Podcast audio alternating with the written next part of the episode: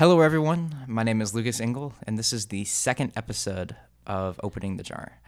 Today, I have a great guest and a great friend of mine, Gavin Hardy. Welcome, Gavin. Thank you. Nice. It's great to have you here today. So you're a double bassist, so I thought, we just jump straight in and kind of tell your experience on how you got started playing that instrument or just being a musician in general. Sure, yeah. Yeah, so, when I was younger, around the age of 3 or 4, I got into classical piano. I started taking lessons, started studying the piano at that age. And up until about the age of middle school, I decided I wanted to give orchestra a try. So I started with the violin. Everybody was playing the violin. The violin was like the most popular instrument at the time in the orchestra. So I was like, let me try this. So picked up the violin, played that for about 3 to 4 months, and then I was like, I'm tired of this. I want to give cello a try. So I picked up cello, played cello for about 2 to 3 months, and then there was this one day in orchestra class. This bass player came in. He was a great jazz and orchestral player. He goes by the name of Courtney Winter. He came in. He played for us, played with us, and just the overall bass sound, I was just drawn to it. And I just fell in love with it at that moment. And that was the day I decided I want to be a bass player. So, I played orchestra, played the double bass throughout middle school. Up until about 8th grade, I started deciding I wanted to take it a little bit more seriously. So that's when I started taking lessons with Paul Sharp here at UNCSA, late 8th grade. And I've been studying with him ever since. That's great. It's funny, we both have a really similar experience with starting music. I didn't play piano before I started playing saxophone, but similarly, we went to the same middle school as well. Yep. I remember in 8th grade, it was at a pep rally or something like that. We both played. You played Saint-Saens. The Elephant. The Elephant, yep. Yeah. And I played the first movement of Robert Schumann's 3 Romances for oboe. I remember that was fun. But yep. It's crazy how when you start like an instrument at a older age than like the traditional 4 or 5 years old, how quick your progress can be because you have such a stronger focus on things. So that's definitely showing in what you're doing now. But on the point of Professor Sharp, what's it like studying with him? I know he's a pretty big deal in the bass community. So, having a lesson with someone like that every week can, I don't know if it's intense or kind of what's that like with him? Yep. It's a pleasure to study with him. He's a great teacher, just all around great guy, cares about all of his students, cares about the growth of everyone in the studio. So it's great studying with him. I would say it's an intense program. We have different ensembles we do, like the bass quartet, different solo performances and masterclass each week. He has high expectations of us, so we're all sure to work hard and always give our best when studying with him. Yeah, no. So it's the studio's pretty integrated, both high school and college, right? Right. Yeah. Okay. So I hear that you mentioned a lot about the chamber music. What is bass? Chamber music, that's something that's not traditionally talked about, even in the orchestral world, because it's pretty unique, like bass quartet and stuff like that. So just, I wonder if you wanted to talk a little bit about what that experience is like with that kind of chamber music. Yeah, that's a great question.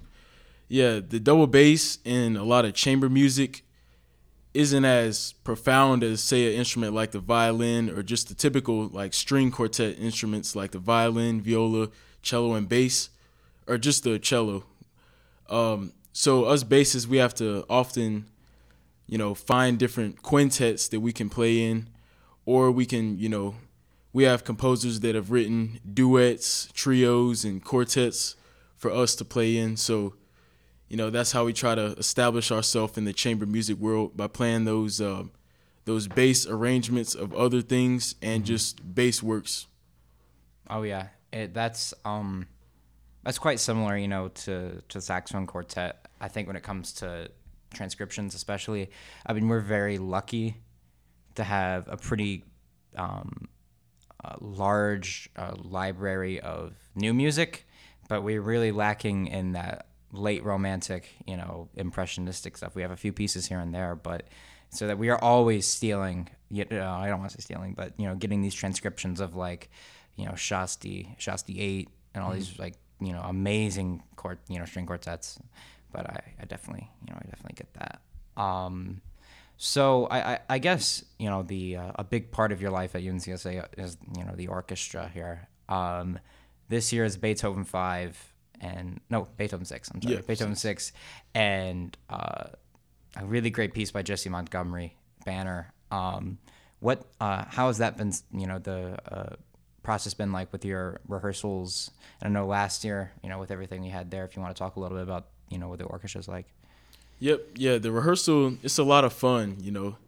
You know, ever since COVID ended, it's great to be back in that symphony, you know. And it's significant for me because, you know, last year, my first year here at UNCSA, was my first time ever playing in a full symphony orchestra, which, like, in middle school, you know, you played in just the orchestra, no wind instruments or anything like that. So coming here and getting to play in the symphony was very significant, and I was very grateful and still am grateful to be able to be a player in this symphony. And yeah, it's just a lot of fun, you know. I applaud the faculty of the orchestra. They always pick amazing music for us to play. It's always a lot of fun to learn, get in rehearsals, and, you know, collaborate with our peers to try to, you know, share the beautiful gift and experience the gift of music. Oh yeah, I know. Getting to work with, you know, people like Dr. Norman and all these really exceptional conductors. I mean, and you guys have, like, Robert Franz come in, and who else was here last year? Thomas Wilkins, yep. Yeah, huge names. You know, getting to conduct pieces like Mahler 5 is really something. Especially being in high school, getting that experience, it's something else. Now, I heard you say that here was your first orchestral, symphony orchestra experience, but I thought it was NYO. Oh, yeah. Hey, NYO, too, yeah. That is correct, yeah. So, you know, you were a sophomore in high school, right? Going into sophomore year for NYO, too, which is, you know, so applaudable right there. But talk about that. I mean, it's a pretty big deal for high school student orchestral musicians being in the National Youth Orchestra. If you want to talk a little bit about the process and what you learned from there. Yeah. So, yeah, like you said, yeah, that was my first orchestral experience. You know, it was a pleasure to get to play in that orchestra. You know, before then, earlier that year, I was playing in the, you know, the school orchestra, you know, just strings. But it's amazing just a year later to be able to be in a full symphony and to be playing in the National Youth Orchestra with a bunch of other amazing musicians.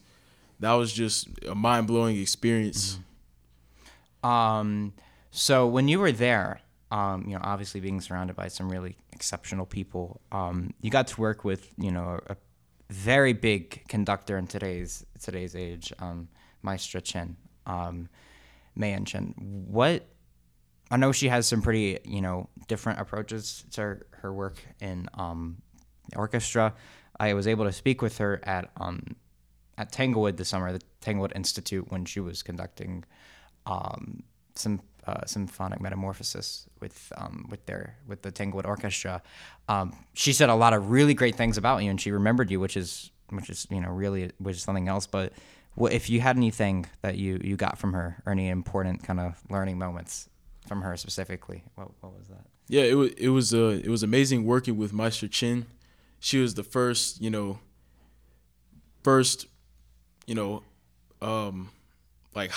very high level conductor that I worked with, and it was great working with her. She had, you know, she brought a lot of energy to every rehearsal, and I really thought that was cool. She had very high expectations of everybody in the orchestra. And I thought one thing that was interesting about her is us kids our age, you know, 14, 16, just high school age, she refers to us as her children. So, you know, just seeking that close relationship with the players outside of just, you know, conducting us, just seeking the relationship. I feel like that helps in bringing the most out of our experience with the music and just as a community of the orchestra. You know, I spoke with her many times outside of rehearsal, and you know, she taught me a lot of cool things about, you know, how auditions worked, a lot of cool things like that. Yeah, no, definitely. I think she's a staple for sure, and you know, in today's classical world for sure. So on you know, in the same vein of NYO, you have, you know, quite the few accolades, you know, on your name right now, especially for, you know, for our age. If you want to talk about maybe some of the your competitions experience, and maybe what you've learned from working for these, you know, pretty big rewards, and you know, if what you think about competitions and what you've learned from working for that. Sure.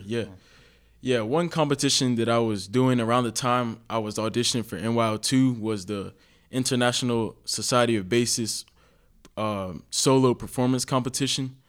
I was doing that competition about a year or so ago, and there was a lot of repertoire that had to be learned from it, and it had to be performed from memory.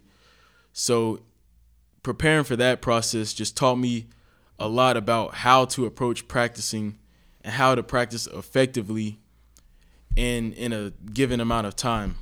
So say one day you might practice, say, 2 or 3 of the pieces, and then the next day you'll play the other 2 or 3 pieces that you have to play.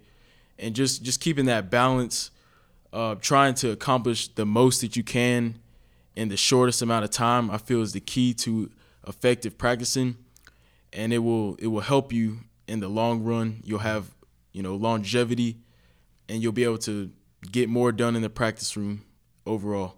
Yeah, no, I 100% agree. I think when you're in a moment of, I don't want to say rush, but high intensity practicing, it's crucial to, you know, that teaches you how to practice. Because if you look at some of the top players, of today's world, and even way back when, they weren't, you know, when they got to a certain age, they weren't playing for 6 hours every single day or practicing for 6 hours a day. I mean, that's just not possible. And you have this rehearsal to go to, this orchestra to play in, and whatnot. Like, you know, you might have 30 minutes and you have kids and stuff like that. It's so important to learn how to get all that work done. You know, someone told me one time that, as a professor, they believed that they could get more work done in 30 minutes than most could get done in 4 hours. And I believe that, you know, when you learn how to do something, you know, at a high level, it's not going to take you that long. And I think that's what you're saying is when you have so much repertoire to learn, you can't, you know, put in 6 hours on one piece. It's just not possible. And I definitely learned that when I had my injury last year, that like, I really can't, you got to be healthy about it, you know? Right. Yeah. Yeah, you gotta be really healthy about the practice room. I think it's really important. Well, yeah. So we're gonna take a quick break, and then we'll jump back and talk about one other pretty big thing with you. During this break, I would like to say thank you to our wonderful sponsor that made this episode possible, Forsyth Mower Works, your home for all lawn improvement needs. 2956 Griffith Road, Winston-Salem, North Carolina. And make sure to give them a call for any questions, 336-768-8888. So, welcome back, everyone. I know a pretty big conversation that I have with a lot of my musician friends, and I know you do as well, is injuries. Last year, I unfortunately collapsed or minorly collapsed my soft palate, middle of a masterclass performance, actually. And right now I'm currently dealing with some jaw pains that might be TMJ. And these things come from playing, but also it's unhealthy habits that happen in the practice room. And I know that's something that you've dealt with as well. And yeah, I just want to, you know, hear a little bit about that, and maybe someone listening, dancer, musician, or works in a desk, can maybe get something out of it. Yeah, sure. So yeah, as of December 19th of 2021, I've been dealing with an injury called repetitive strain injury in my dorsal interosseous in my hand. It's kind of in between the web spaces, in between my fingers. And I believe that this injury is due to unhealthy practice habits and just overuse of the muscle. You know, when I look back at some of the things that I was doing during this time, you know, here at school, I was waking up at, say, 6:30 in the morning. Yes, we were. Yeah. Being in the practice room by 6:45, 7 o'clock, just cranking out long hours in the practice room every day, just long hours on top of all the rehearsals that we have. Then, you know, going to bed late at night, you know, 1, 2 in the morning, and just repeating the same process every day. And that's very unhealthy, and eventually it caught up to me. And unfortunately, I'm still dealing with it to this day. But, you know, I'm making efforts to, you know, conquer this injury. So, you know, just trying to stay hopeful. Oh, yeah. But, yeah, I would say my main message to help prevent this is to take care of your body. That's key. Your health is your wealth. You know, if you take care of your body after you finish dancing, after you finish playing your instrument, you might want to ice your hand, you know, stretch your hand. It's important to do stretches before every time you play. And just consistency. Have consistency with recovery. You know, take different vitamins like D3, fish oil, you know, things like that, even collagen. I know that's good for athletes, such as like dancers. It's just essential to have a routine, you know, a daily routine to keep your health in check so that you can take care of your body because, you know, we need our body to, you know, be dancers or do whatever art, be artists. I know artists deal with different repetitive strain injuries as well. You know, just all artists, you know, musicians, dancers, you know, we all need to be taking care of our bodies daily and just staying on top of our health. 100%. And I feel like a lot of times we just assume that because what we're doing is not athletic, quotations around that, that nothing can happen. But, you know, I believe that, you know, obviously a dancer is doing something very intense, you know, physically. But musicians, I think, are small muscle athletes. No matter what it is, if you play a string instrument or a wind instrument or whatever, small muscle athletes. Or if you play percussion, you know, anything like that. I know with us, saxophone, we're constantly concerned about, you know, tongue position with the soft palate and the oral cavity and how that's engaged and how our embouchure is, you know, sealing around the mouthpiece and stuff like that. It's like these things they catch up to you quick. And, you know, I dealt with that and, you know, something that I eventually led to, you know, helping me was learning how to kind of chunk my practicing in smaller bits, like doing 30 minutes and then stopping for 15, 20 minutes, you know, and then going back in and then, you know, doing maybe 2 hours in that session or maybe less than that and then stopping for, you know, 6 hours and then coming back at the end of the day and getting another 2 or 3 hours. And so I'm still getting in a lot of time, but I'm really just spreading it out. So I'm not, you know, being too intense on the face because I want to make sure that the work I do in that, you know, 30 minutes is pristine and really good rather than 2 hours straight of unfocused, dangerous practice. Right. Yeah. And to build off, you know, what you said, something that was recently brought to my attention that my dad, he likes to compare musicians to athletes a lot. Yeah. And, you know, through this, you know, journey of this injury, I'm starting to see, you know, the truth in that. You know, when you take an NFL player, for example, that there's an off season, there's a preseason, and then there's the actual season. You know, if you look at what they do after practices, you know, they get massages done, they have ice baths, they have, you know, hot tubs. Just basically they have to do that kind of stuff to take care of their body so that they'll last. Because, you know, if they for some reason can't perform, you know, that could be the end of their that could be the end of their career. So, and I'm starting to notice how us musicians are the same way. You know, my dad used to tell me, you know, take a break, you know, take it easy, you know, ice your hand. But, you know, at the time I didn't want to listen to him, but, you know, I'm beginning to see that he was really trying to help me and he was, you know, telling the truth. So, yeah. No, you know, I 100% agree. And I believe it's in a book, Peak. I don't think it's Malcolm Gladwell. I don't know who wrote it, but at least I don't remember. It talks the same thing, you know, about if you really want to get good at something, you know, the key to it is longevity. You know, how long can you actually last? And you know, a famous saxophonist that you know any saxophonist will know, Dr. Timothy McAllister at the University of Michigan, kind of said the same thing, that you have to be the one that lasts, if it's physically speaking or just continuing mentally. Like, people are always going to fall off, they're not going to keep pushing, but it is crucial that if you really want to make it, it's about how long you can last. And I think that's really what it is, and it comes down to help. Is is someone going to accept you to an, you're only going to get let into an orchestra if they know you can play every time, not you're at risk of not being able to move the bow. So it's crucial that if we're experiencing this at a young age, like you and I are, that we figure it out now, so when we are in that point of being in the job circuit, we're not worried about that, we're just worried about grinding. But it's, I think, I don't know, musicians' health is not talked about at all, and it sucks. Right, it sucks, and I think time off in general. Yeah, we see, I blame myself for this too. We see time off as oftentimes like being lazy.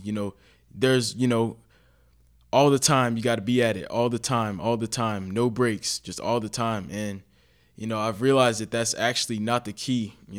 This whole situation here reminds me of a book that I read recently called Time Off by John Fitch and Max Frenzel. And this book is all about, revolutionizing the way that we think about time off, in our jobs, in our everyday life, in our careers. And, these authors do this by comparing our lives now to, how the ancient Greeks and how they lived back in the day. They value time off, and that was how they were able to get things done. They allowed themselves enough time to rest so that they could be productive in what they did, on a day-to-day basis. And it was talking about how now, people are working, 40, 45-hour weeks, no break, and everyone's all burnt out. But, it just stressed the importance of having a balanced lifestyle, doing things that you enjoy while also getting things done. An example of this is like in the music world, practicing. You don't always have to be actively playing your instrument to get better.